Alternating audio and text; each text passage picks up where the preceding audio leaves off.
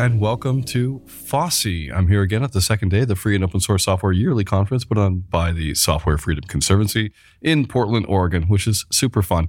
And I'm here for another podcast surprise. I'm Richard Littauer, and my guest today is Emily Omier. Emily, how are you doing? I'm doing great. Thank you. It's great to have you here all the way from Paris, which is super awesome.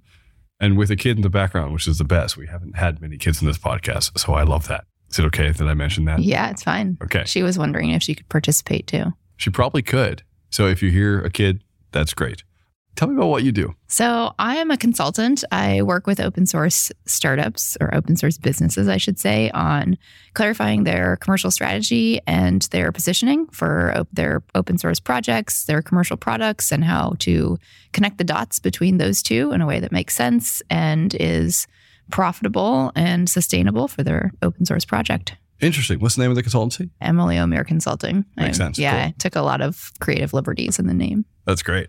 I'm curious immediately. Your accent sounds like you're American. Yes, You're- I'm from Portland. Oh, this cool. is my hometown. Welcome back.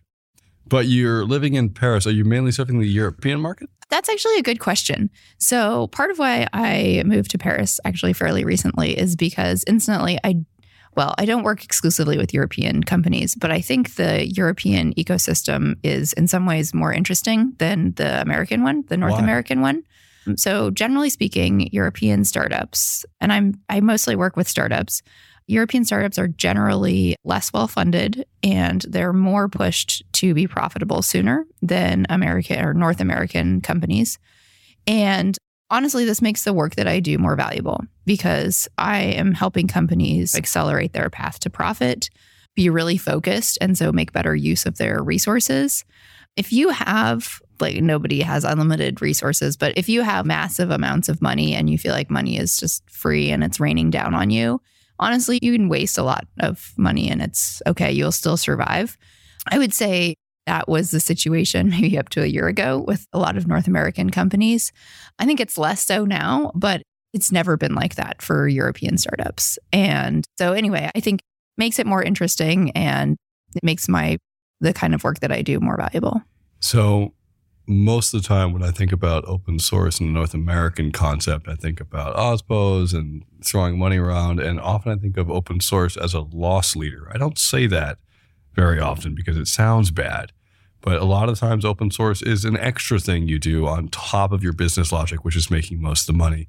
As a consultant who works on the other side of that conversation, how are you helping improve the profit margins for European startups by working on open source strategy? So the companies that I work for have basically already decided that they're open source companies. This is either because they have a really compelling business reason, or I think often because that's the kind of company that they want to build. So I'm not really going in and telling companies you should be an open source company. I do think that it is a good commercial move, at least sometimes. I don't think it's right for every company or every founder, but I think it's I think there's like pretty good data to back up that being an open or having an open source project as part of your company, or really I should say that, that your company relies on is good. It's good for business and it can be good for business for various reasons. So, for example, a pretty common reason that companies will have an open source project is they're small and they're selling to companies that are going to rely on this software. And those companies are really worried that if this little itty bitty startup goes belly up, they're going to be in trouble because they're not going to have access to this software anymore, which is the situation if you have a completely closed source solution. But instead, you know, the, the company can say, well, let's say we go out of business two years from now this open source project is going to continue living on. You'll always have access to it. Yes, you know, we won't be able to support it or whatever if we've gone under, but it mitigates the risk pretty substantially. Another reason is around transparency. So some companies really pretty worried about what are you going to do with our data? And this is particularly the case. Well, it's particularly the case if you're touching like sensitive customer data, but it's also the case like if you're, for example, manipulating their infrastructure. If your project is manipulating their infrastructure, then they want to be really confident that your project does what you say it does, and they don't want to just trust you. They also want to verify for themselves. So, in that scenario, having it open source is really compelling way to be like, no, look, you don't have to just trust us. Look at it. You can see that we really do what we say we do. And that can speed deals along. So, something that might run into legal or security or like compliance snafus will get passed through the system much faster because it's open source. And yes, obviously, open source could also function as a loss leader but there's that's sort of only one potential business reason for having an open source project. It's also, normally the reason for much larger companies, I think for smaller companies, having an open source base makes a lot more sense. Mm-hmm. Where are your clients normally in like the range of funds? Are they SMEs or are they larger corporate European institutions? So I have worked with really with pretty small companies and with big ones. My favorite are startups who have, so they're relatively small, but they have a commercial offering. Mm. So they've moved beyond just like getting funds for their open source project. Now they have some sort of commercial offering. They have some revenue. And what they want to do is figure out how to accelerate their revenue growth and also usually accelerate their project as well, but make sure that accelerating project growth also translates to, to more revenue. And also, we talk about accelerating revenue, but that's not the only thing that matters because you also want to get closer to profitability. And that's especially important in an open source context because you mm-hmm. can end up throwing so much money at your open source project or not thinking through what your pricing should be. And sometimes you can accelerate your revenue and get further away from profitability. So you can end up losing money on every deal if you're not thinking that through. So yeah, that my ideal client is relatively small. So, like where I would still be working with the founders, but they have revenue.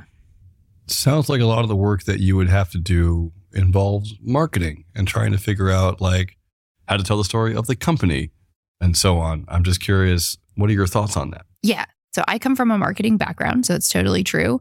But what I do now is definitely more than marketing.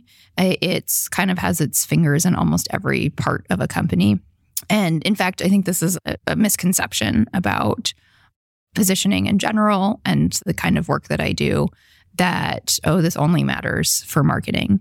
It doesn't, because knowing what your company's identity is first is just like really just core business strategy, but it has implications for so in marketing, you want to know who is our target user, right? And you need to know who is our target user for our open source project, who's our target user for our, our commercial offering. They're going to be different. There will be some overlap, but they will always be different because there's like by definition, there are going to be people in your open source community who will never ever pay you money. And first of all, you should be okay with that because they're still contributing value I mean, assuming you're like really truly dedicated to building an open source company, you should be okay with that. But once you think about who the who those different market segments are and then also what this the coherent story of your company is, yes, this is about what story you're telling about the company, but you have to make sure that your product backs that story up. And so it has implications for what are you putting in your product? So let's say you're developing X feature. Does this feature go in your open source project? Does it go in your commercial product? Or does it maybe go in neither because this feature doesn't actually match the story that you're telling about your company and doesn't actually meet a need that, that either of your target markets have? Mm. And that's actually how like how you can get closer to profitability, right? Is you stop doing all the stuff that isn't actually adding value. Awesome. So I have to ask because it's timely. What do you feel about the Cyber Resiliency Act and how that's going to impact the European market for open source? Oh, I don't know because I cannot answer. darn it, darn it. Really want to ask that question because, like, I just, there's so much more going on in Europe that's not happening here in terms of legislation around uh, open source. Yeah, unfortunately, I will only make a fool of myself if I make comments about legislation. So that's okay. That's okay. I, I, just felt like I had to ask you. We already talked about the difference in financial markets. You talked about, yeah. Okay, cool. My other question I had for you was Do you ever work directly with open source communities or are you working mainly with founders about how to deal with open source? Or do you ever do the other side of things where you get involved with the communities themselves and the code? So I have never worked just directly with a community. To be totally frank, like as a consultant, like they wouldn't pay me. Yep. So I actually wouldn't be necessarily opposed to working with a community just for free as a loss leader. But yeah, I've never done so. And I have also never worked with an OSPO. That that is another sort of another avenue that I think would be very interesting to, to think about how like a bigger company that's not financially dependent on its open source can still connect the dots between working on open source and business value.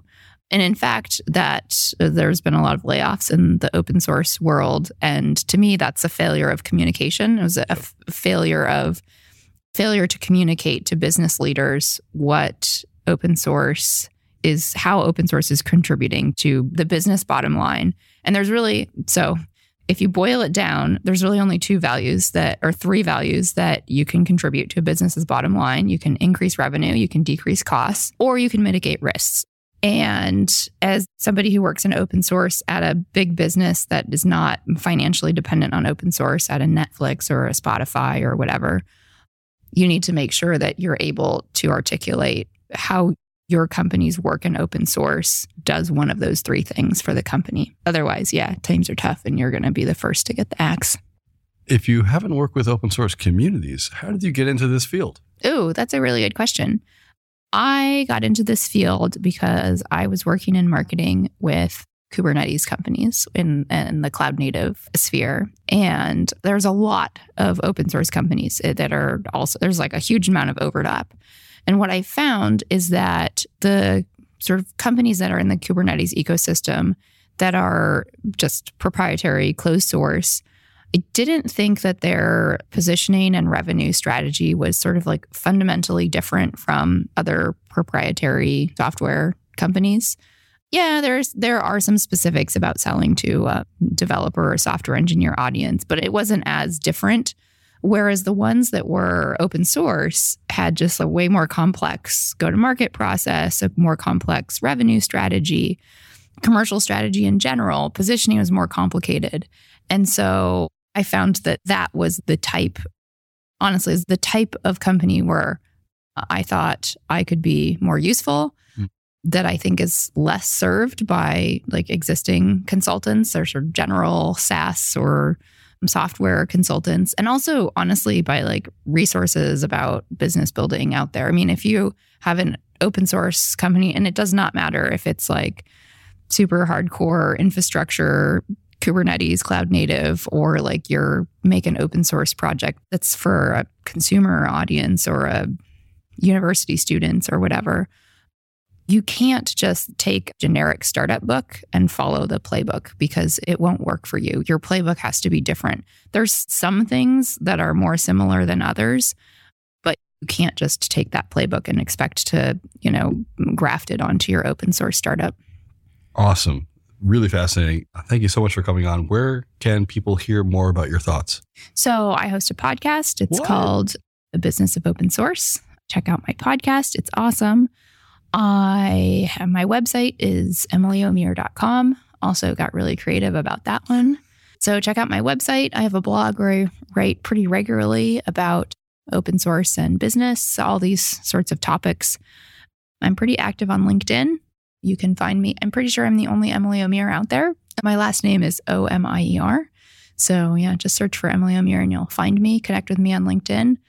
That's it. One more thing. I write a monthly column for the New Stack. Uh, that's Cool. about entrepreneurship for engineers. Cool. Well, thank you so much for coming on. And all those links will be in the show notes as well. And Sophia, since you're here as well, what's your favorite part of the conference been so far? It was just now. It was just now, and I could get the stuffy and the lollipopsicle. I thought that was super cool. Amazing. Cool. Thank you so much for joining us.